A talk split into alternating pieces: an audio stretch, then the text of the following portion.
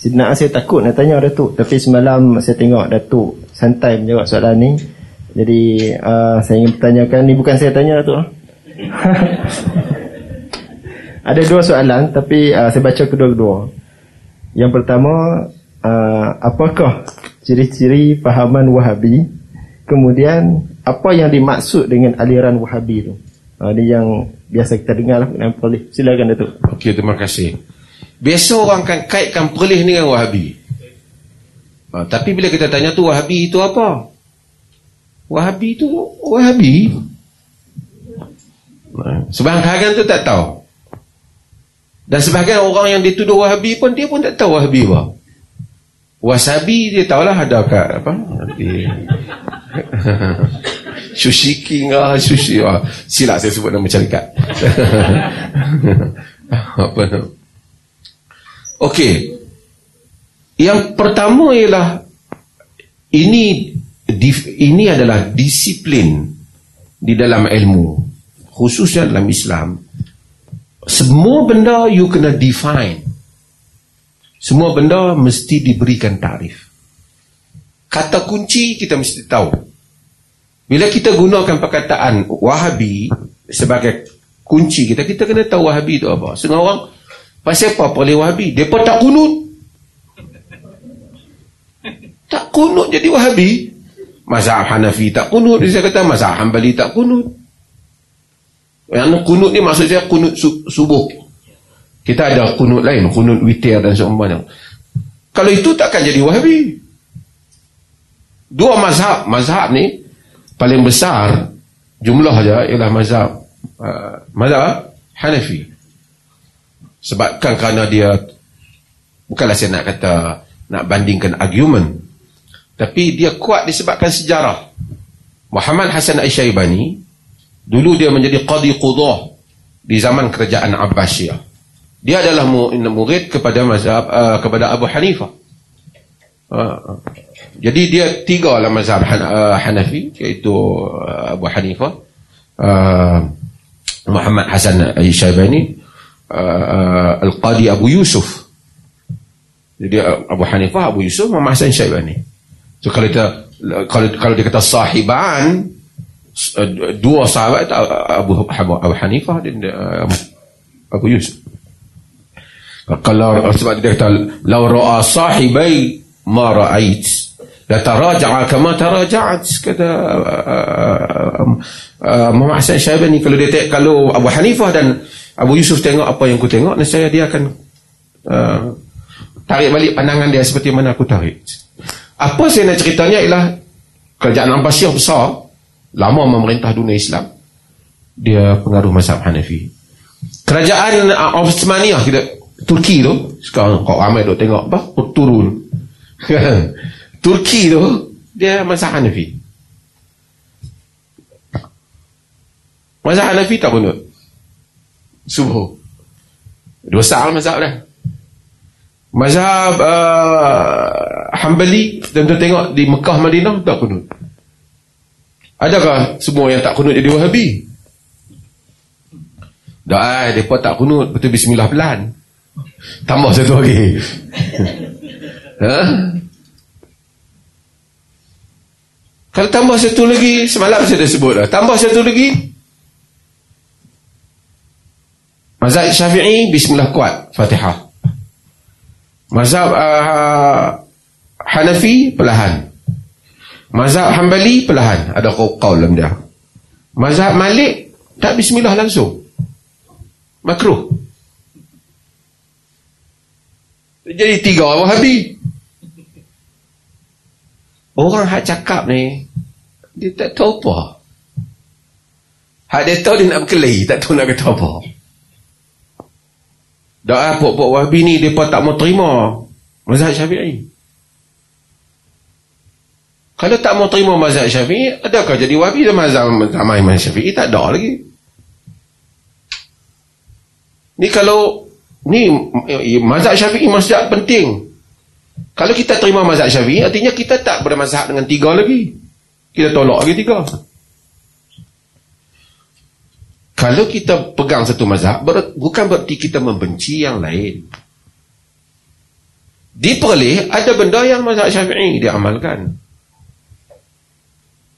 Dari Perlis dari segi praktikal tidak ada kaul saya kata di Perlis cuba orang yang kata tu cuba bagi satu kaul yang dikeluarkan di Perlis yang tak ada mazhab. Begitu. Hak orang hak kata tu bagi tahu satu contoh. Ni lepas mayang depa zikir pelan. Oh jumpa di situ. Zikir perlahan lepas solat Yusir Disebut oleh Imam Syafi'i dalam Al-Um. Kalau nak kuat pun kata Imam Syafi'i Sekejap saja. Untuk imam mengajar makmum. Hatta ya ta'allam Sehingga dia tahu Fa'iza ta'allamu Jika dia tahu Yusir. Dia perlahankan Dia masalah Syafi'i Semalam ada dia tanya soalan pasal apa? Pasal buat binaan dah kubur. Dalam mazhab Syafi'i yang paling uh, paling kuat sekali larang. Ha, dia kata bina diperkelihkan kita tengok kubur tak dibina. Kan? Kata Nabi uh, uh, Naha Rasulullah sallallahu alaihi wasallam an yuqassul qabru ay yuqassul qabru wa yuq'adu alaihi wa yubna alaihi. Nabi larang hadis muslim. Buat buat plaster kubur duduk atas kubur binaan atas kubur. Nabi larang. Dalam mazhab syafi'i Imam Nawawi kata wa amma bina'u alaihi idza kana fi milk al-bani fa makruh wa idza kana fi maqbaratin musabbalatin fa haram. Adapun sekiranya binaan tu kalau milik sendiri makruh tapi kalau kubur awam haram. Wa nasu alaihi syafi'i kata. Telah dinaskan pada hal itu oleh Imam Syafi'i. Itu. Kita tanya apa dia pun tak tahlil. Duk cari tak jumpa eh.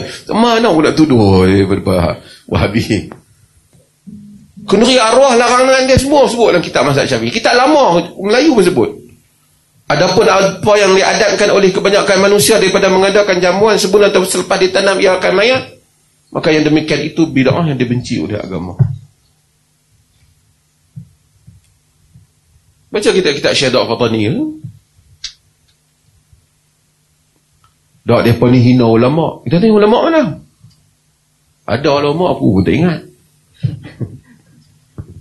Tuan-tuan, sebab tapi di Malaysia ni di tanah air kita di Indonesia juga tokoh-tokoh yang buat reform pembaharuan banyak yang dituduh sebagai wahabi.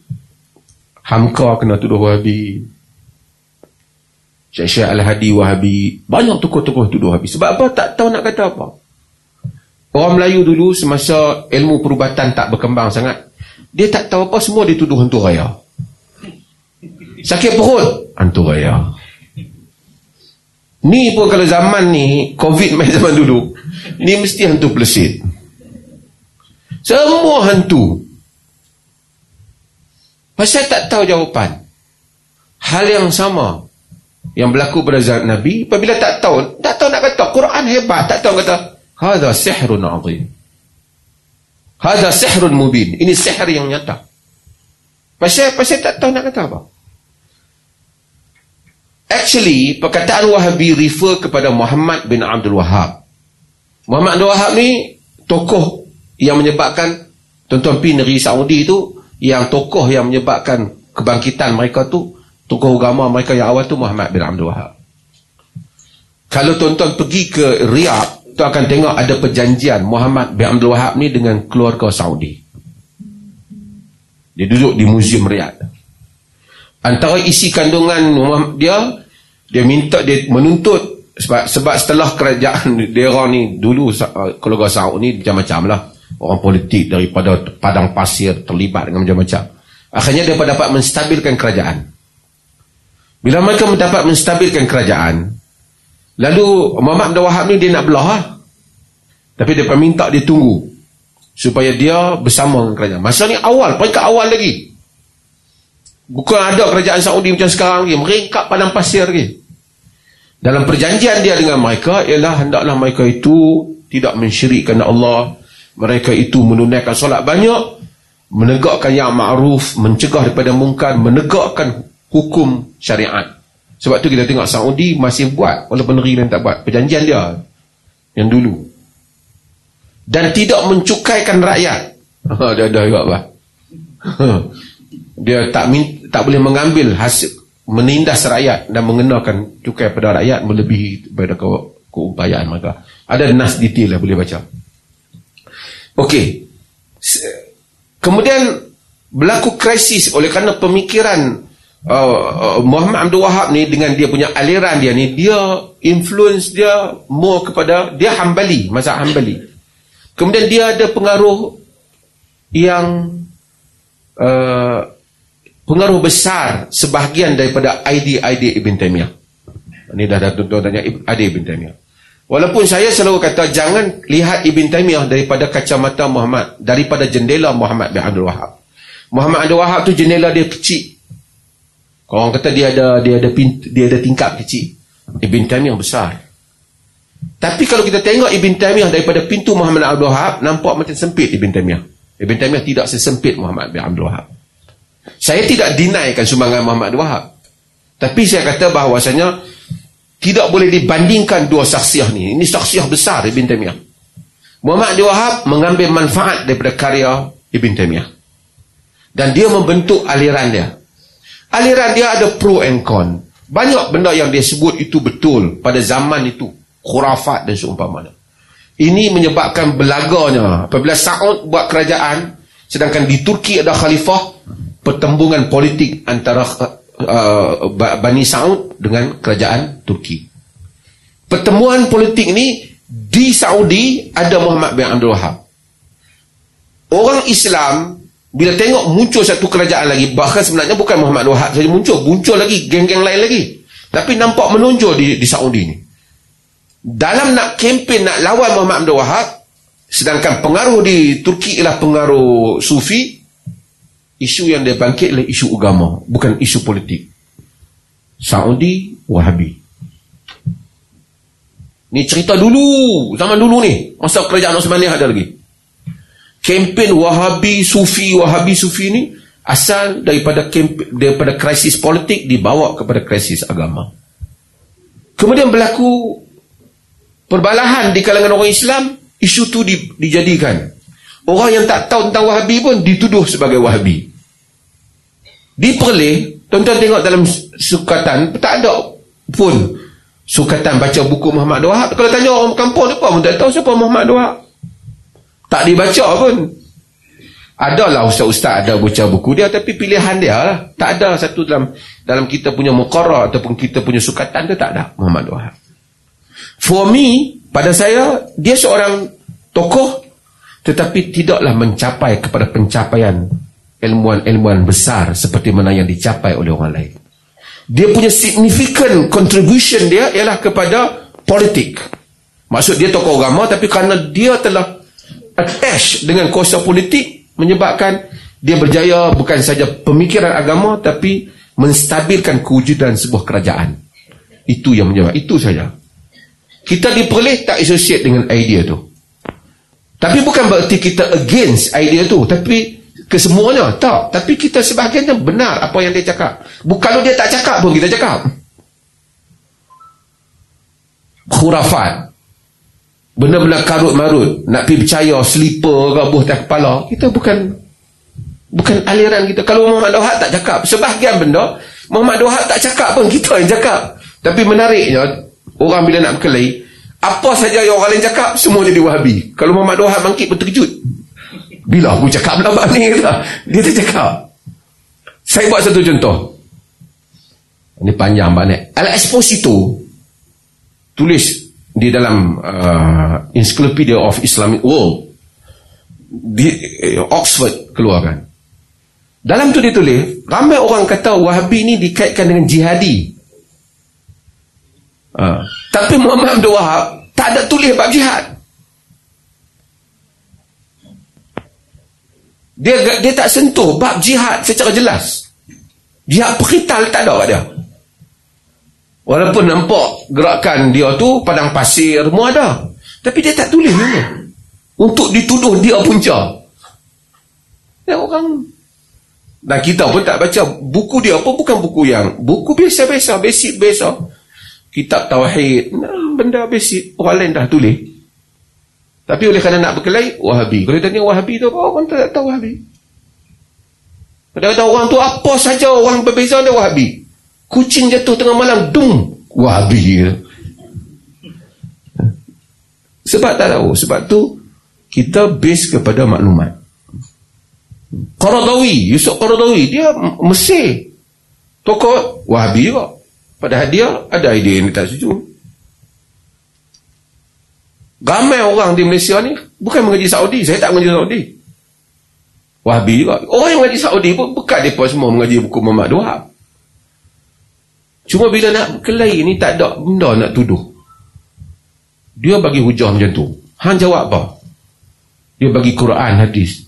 Aku jawab dia Wahabi. Selesai masalah. Tak boleh jawab hujah. Ini masalah ha, yang berlaku dalam dunia. Terima kasih.